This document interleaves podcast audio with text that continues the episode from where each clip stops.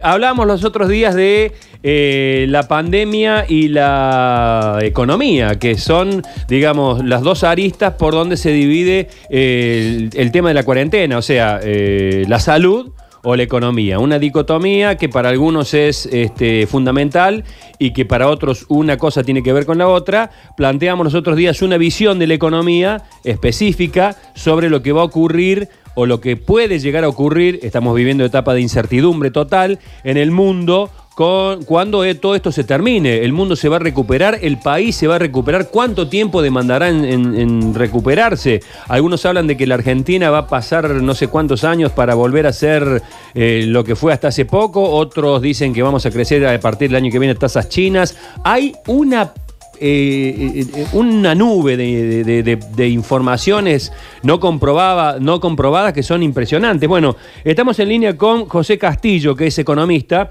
a quien eh, saludamos y agradecemos que nos, eh, que nos haya atendido. Eh, José, buenos días, ¿cómo le va?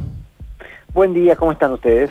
Bueno, bien y haciéndonos preguntas que nos responden eh, de alguna manera de acuerdo a, cómo les va en la feria, como dicen los españoles. Este, ¿qué, qué visión tiene usted como economista de lo que va a pasar con la economía global cuando la pandemia termine? ¿El mundo se va al diablo o, o surge un nuevo mundo?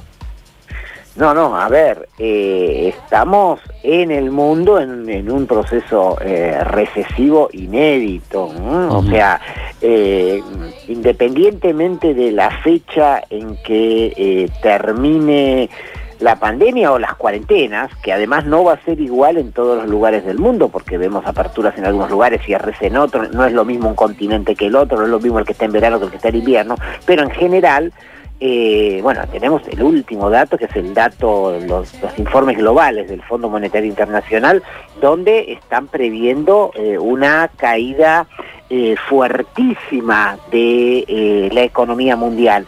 O sea, los números del fondo eh, dicen una caída del 4,9 mundial, pero que eso, cuando lo miramos en las grandes economías, estamos hablando de caídas de alrededor de 10% en Europa. Para la Argentina están calculando 9,9, ¿no? que es un número alto, muy alto, eh, una caída muy, muy fuerte en toda la región. O sea, el final del año 2020, cuando eh, tengamos el número global de lo que cayó, lo que se levantó en un trimestre, lo que bajó en el otro, es una caída inédita. Una caída inédita, para que nos demos una idea, para, para que el oyente lo pueda entender. La economía argentina va a caer este año lo que cayó entre 1999, 2000, 2001, 2002, en todo el periodo de aquella crisis grande, que fue Sí. una, una crisis que duró varios años. Sí. Acá toda la caída se da junta en un año, por lo tanto sí, sí tenemos un número, un número muy grande de recesión. Por supuesto, todos los números marcan alguna recuperación el año que viene, pero ojo, no nos confundamos. Es una recuperación estadística. Cuando vos te caes al decimoquinto subsuelo, si después te levantás al tercer subsuelo, seguís estando abajo de la línea, ¿no? Más allá, claro, porque siempre se compara contra lo anterior. Entonces, cuando lo anterior cae tanto, siempre algún número positivo te va a dar. Pero eh, aún recuperando un poquito, de hecho, cuando se produzca la apertura, un poquitito se va a recuperar, igual el número va a quedar muy, muy, muy, muy negativo. Eh, los otros días leíamos un informe de la medidora Moody's que habla de eh, que mostraba que eh, los países que no siguen la cuarentena eh, de manera estricta y los países que la siguen de manera estricta, como la Argentina, eh, manifestarán a lo largo de 2020 una caída no muy, no muy diferente de la economía. Esa Eso es dicotomía... importante. A ver. Claro. Esto es importante porque es para, para liberar algunas discusiones que, por ejemplo, tenemos en la economía argentina. Eh, eh, tendría que seguir la economía mundial, pero ahora los números están, están limpiando un poco este debate.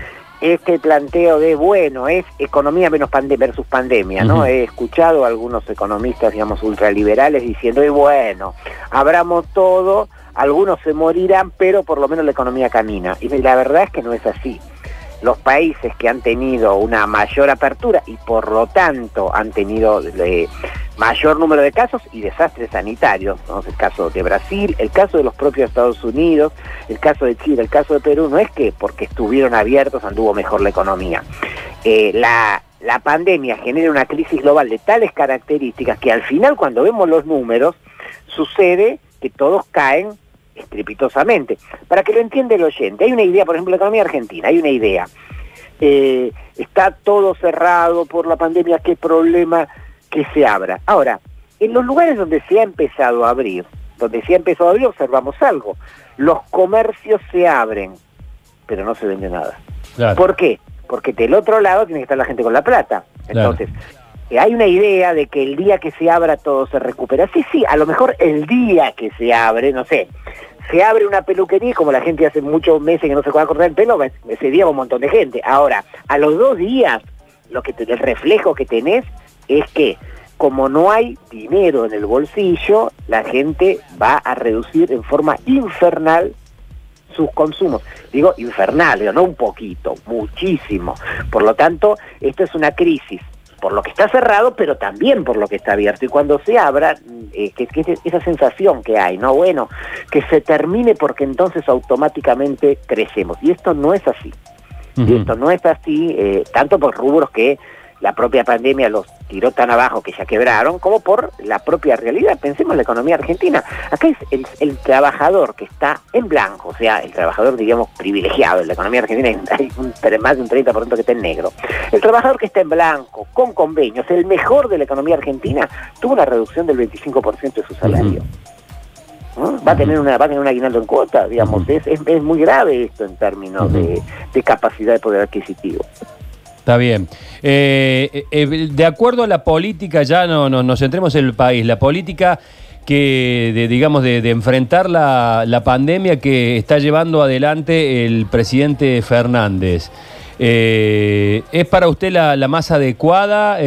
Argentina saliendo de esta situación y, tomando en cuenta cómo, cómo, ha sobrellevado la crisis el presidente, ¿la encontrará mejor parada o peor parada? Yo creo que hay un problema. Eh, la Argentina tuvo un, gran acierto, que es eh, entrar rápidamente en la cuarentena, eh, porque efectivamente es un país que tiene un sistema de salud muy endeble. Entonces, si no hubiera sido así, la, la crisis hubiera sido peor probablemente incluso que la de Brasil. Ahora, dicho esto, después empiezan a aparecer dos tipos de problemas, que es cómo se sostiene una cuarentena. Si la cuarentena solo es sostenible si no hay eh, hambre y si efectivamente se la respeta. Ahora, esto genera dos problemas. Yo creo que, hay, que un primer problema es que la presión que hubo de sectores industriales, por ejemplo en la provincia de Buenos Aires de sectores industriales, y de sectores comerciales en las grandes ciudades, hizo que eh, se abriera mucho más de lo, que se considera esencial.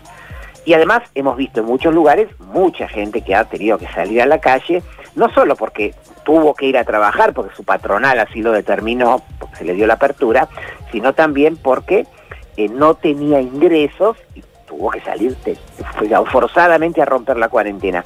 Todo esto, ¿por qué es?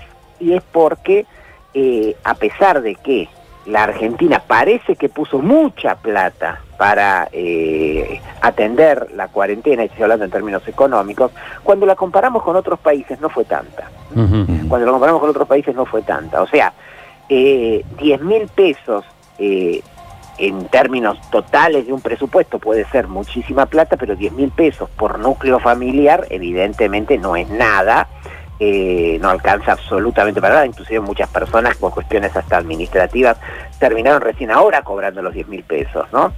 Eh, el subsidio que eh, se dio a los, a los salarios generó que muchas empresas terminaran dándole a su empleado el subsidio al salario y no pagándole la otra mitad, ¿no?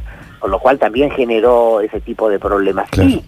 Después también tuvimos el, eh, el problema de que eh, tenemos una crisis terrible con el sistema bancario financiero, porque se habilitaron una serie de créditos que no, no le terminaron de llegar a la pequeña empresa, no le terminaron, o sea, terminaron jugando dentro del circuito financiero y hasta provocando en el medio de la pandemia una subida del dólar, ¿no?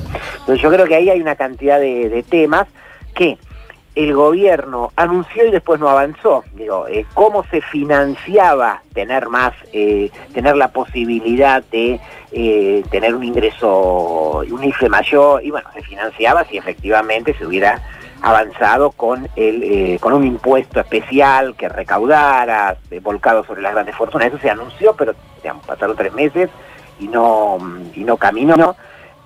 se anunció, se dijo muchas veces que la Argentina tenía que priorizar eh, la reactivación económica y no el, pago de la deuda y las negociaciones de deuda externa se están estirando, se estiran, se estiran, se estiran y mientras tanto se pagan vencimientos, vencimientos, digamos, eh, ya tenemos 4.500 millones de dólares de diciembre hasta acá pagados en vencimiento. Mm. Entonces, hubo un montón de plata que salió para eso, para esos lados, y eh, o no entró en el caso de, un impuesto que se tendría que haber hecho. Y entonces ahí, eh, claro, cuando terminamos mirando, el dinero colocado para que los trabajadores, los sectores populares pudieran cumplir efectivamente la cuarentena terminó siendo eh, reducido. Bien, José, le hago una preguntita, Luchi Bañez mi nombre. aquí parece o, se advierte dentro de los lugares más vulnerables el temor al hambre no solamente en Argentina, sino también en los lugares más vulnerables del mundo. ¿Va a haber hambrunas? Eh, bueno, trataríamos, desearíamos infinitamente que no, ¿no? porque ese es el punto final de una, de una crisis. Ahora, eh, la situación de recesión económica nos está llevando a eso. En la Argentina no tendría que haberlo. A ver, intentamos esto. La Argentina produce alimentos para 10 argentinas. Eh, tenemos la una capacidad alimentaria efectiva y real, eh, sin, inclusive hasta diríamos sin vincularnos con el mundo. Imaginémonos por un instante que estuviéramos totalmente cerrados, no aislados del mundo. Pasarían muchas cosas en la Argentina, se aislaríamos del mundo, pero una que no debería pasar es que la gente no comiera. ¿no?